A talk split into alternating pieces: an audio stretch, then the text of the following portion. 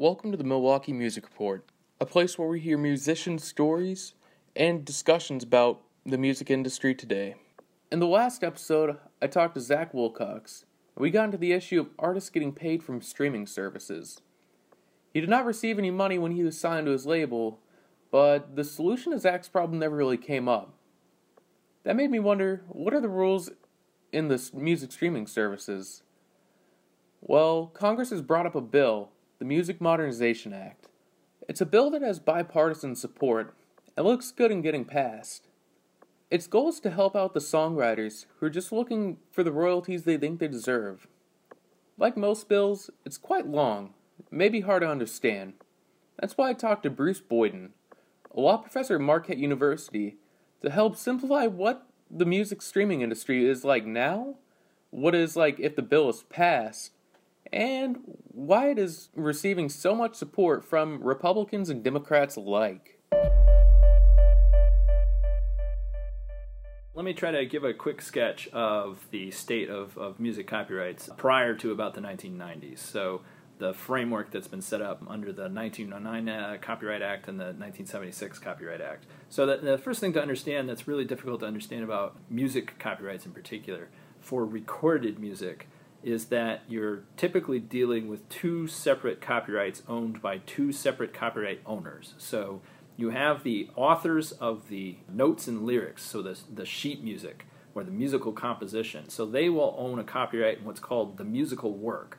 But all that refers to is the, is the notes and lyrics. So those songwriters uh, typically sell their copyrights to music publishers, and often they are uh, licensed out to what are called performing rights organizations. So if you publicly perform the song in some way, you have to pay a public performance license, and that money will go to either the music publisher or the songwriter. Another set of copyrights is the ownership over the copyright in the sound recording. So the actual sounds that were made on a particular day in a studio or live performance that were recorded in some way. That's the sound recording copyright, and that is typically owned by a record label. So the, the record labels are the ones who own those. And so if you want to make a copy of the sound recording, you have to go to them for permission. For a long time, the, the sound recording copyright owners, for a long time, they weren't protected by copyright at all. So sound recording copyrights were only added to the Federal Copyright Act in 1972. So prior to that, there was only one form of music copyright, and that was for the songwriting. After that, you have sound recording copyrights, but they were very limited, and they're still limited to this day. Record labels do not have a right of public performance. So if you publicly perform uh, by playing a record or broadcasting a record over the air, you'll have to pay the songwriters or the music publishers for publicly performing it, but you don't have to pay the record label anything for publicly performing the record. And record labels have long been unhappy about that.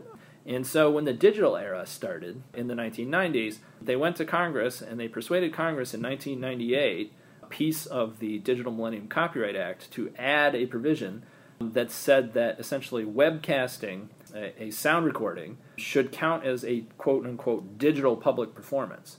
And so even if somebody's not downloading the sound recording, nevertheless, just streaming the sound recording um, should count as a digital public performance and, and they should get a public performance license fee out of that, even if it's not being copied. So that's been the state for a long time. So streamcasts have been paying, uh, you know, when people streamcast something, or if it's a if it's an interactive streamcast where you can sort of select the playlist that you want.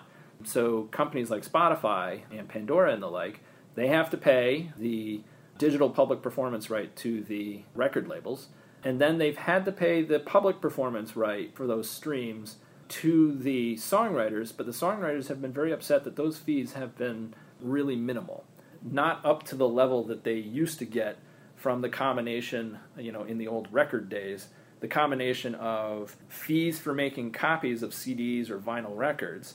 So they would get what's called mechanical uh, license fee out of that, which means uh, they would get a fee for making copies of their songs for each copy of the record that was pressed and then every time it was performed, they would get an additional public performance license.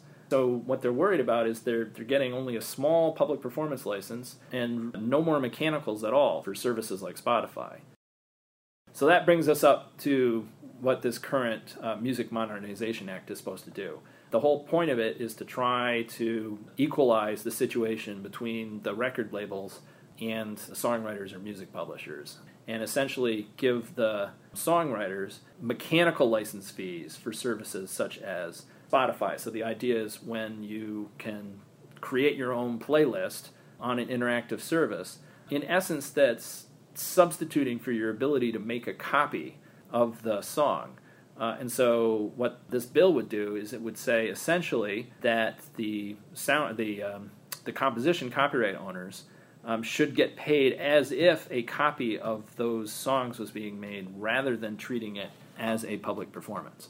So that's what this does. It says that services like Spotify, when they are you know setting up interactive services for their users to set up whatever playlist they want, they can take advantage of a blanket uh, mechanical license. They can just subscribe across the board for every you know every song that's you know that's cataloged. The they just pay a fee uh, for this blanket mechanical license, and there's this new entity that's going to be set up, the uh, the mechanical licensing collective, that will take all those fees and try to figure out you know which songwriters uh, does this money go to. I think uh, you know copyright issues are typically different from a lot of other political issues in that you don't always have a breakdown among uh, along party lines between you know between Republicans and Democrats. So often you have you know divisions um, based on often where uh, particular representatives come from, right? So if they come from the technology area. Uh, of California, you know, Northern California, they're often opposed to strengthening copyrights because that can hurt the uh, internet businesses and the uh, you know computer manufacturers located in Northern California, whereas Southern California, both Republicans and Democrats tend to be very in favor uh, of strengthening copyrights because that's where the, the movie and recording industries are. So, so I think one reason why this is getting bipartisan support is because there's well, a couple of reasons.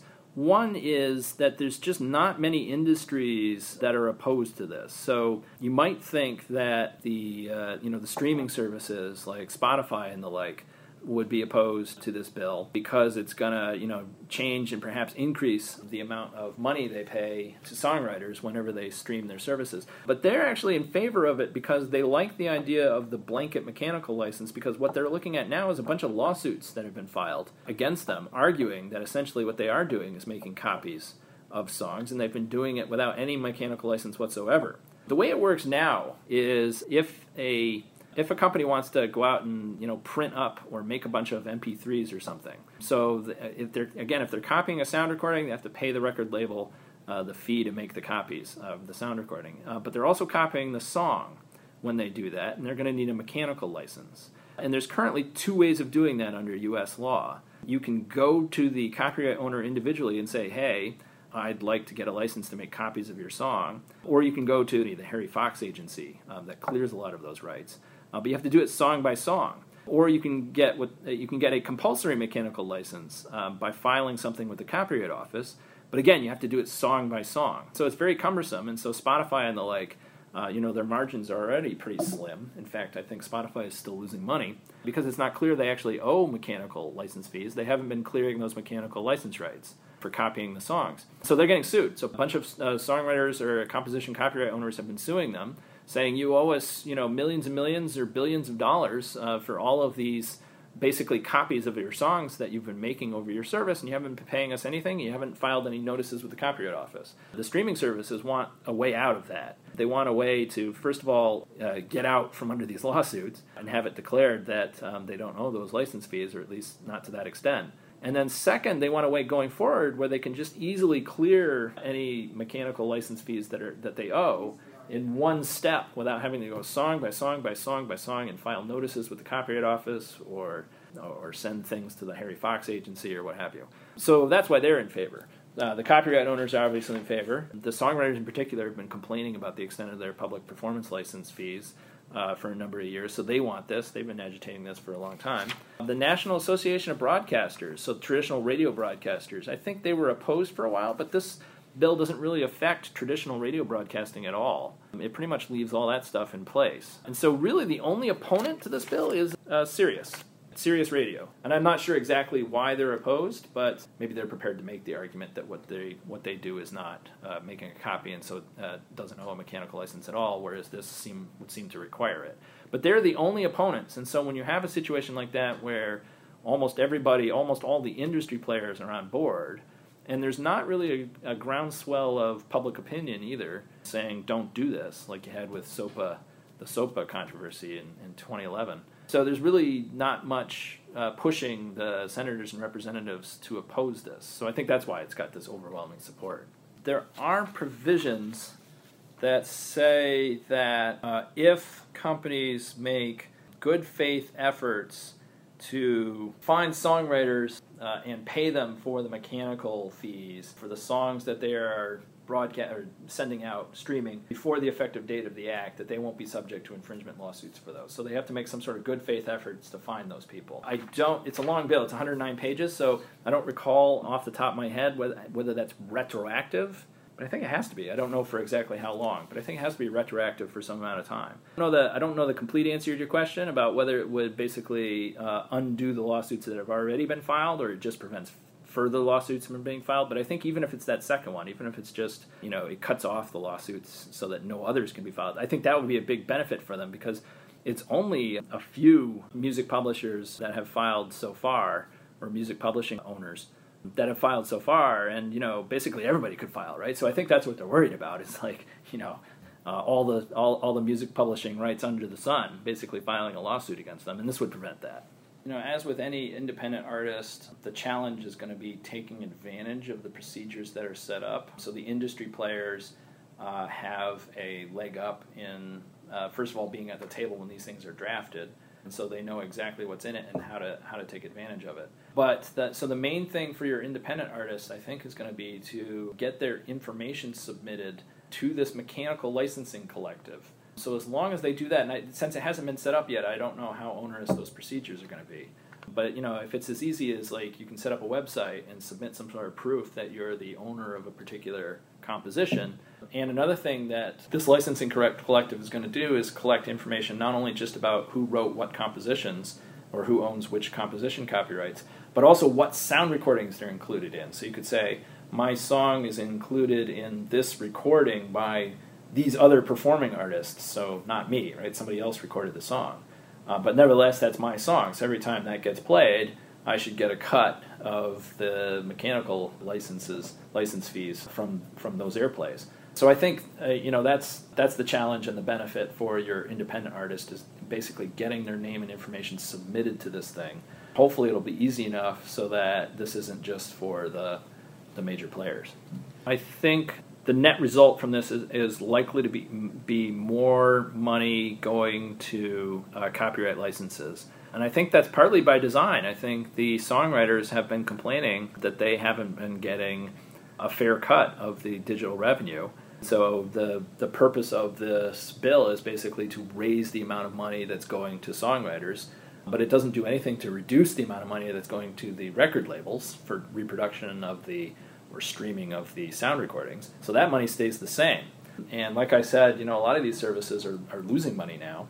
Uh, or even if they're just breaking even, you know, if they have to pay more in costs, that means they're going to have to raise their prices. So yeah, it could it could result in some raising of prices. I mean, we're we're still in the early stages, I think, of this transition from the old sort of physical media world to the new one, and we're still, I think, in a shakeout period for all these services, there's no telling that the ones we have today or the type of marketplace we have today is going to be what we have in 10 years. So, you know, who knows if Spotify and Pandora or even Apple Music or, or Amazon Music will still be, you know, will still be streaming 10 years from now. It's possible that, um, you know, some other way of, of getting music will take over. But yeah, I think in the short term you might see some raising of the of raising of the price. I think again, in the short term, it, it, will hopefully achieve what it's designed to do. So, one thing it's designed to do is to sort of balance out the revenue a little bit between record labels and the amount of money going to songwriters or their music publishers so that more of it is going to the to the music publishing side or the composition side. So hopefully it'll do that. I mean the songwriters have been complaining that they're not making enough anymore compared to how much they were 20 or 30 years ago in terms of you know just all of the revenue that's coming to them is down and so a large number of them who used to be able to make a living doing nothing but songwriting are saying that they can't they can't make a living doing that anymore so you know hopefully the bill will at least achieve that I think the the real question is whether it can do that without driving the streaming services out of business, right? I think nobody's happy.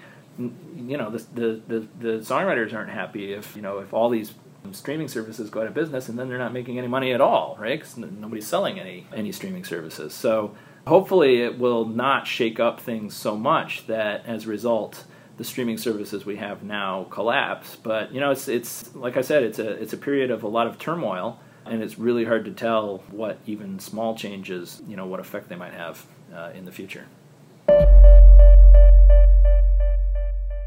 That was today's report, and keep on supporting the Milwaukee music scene.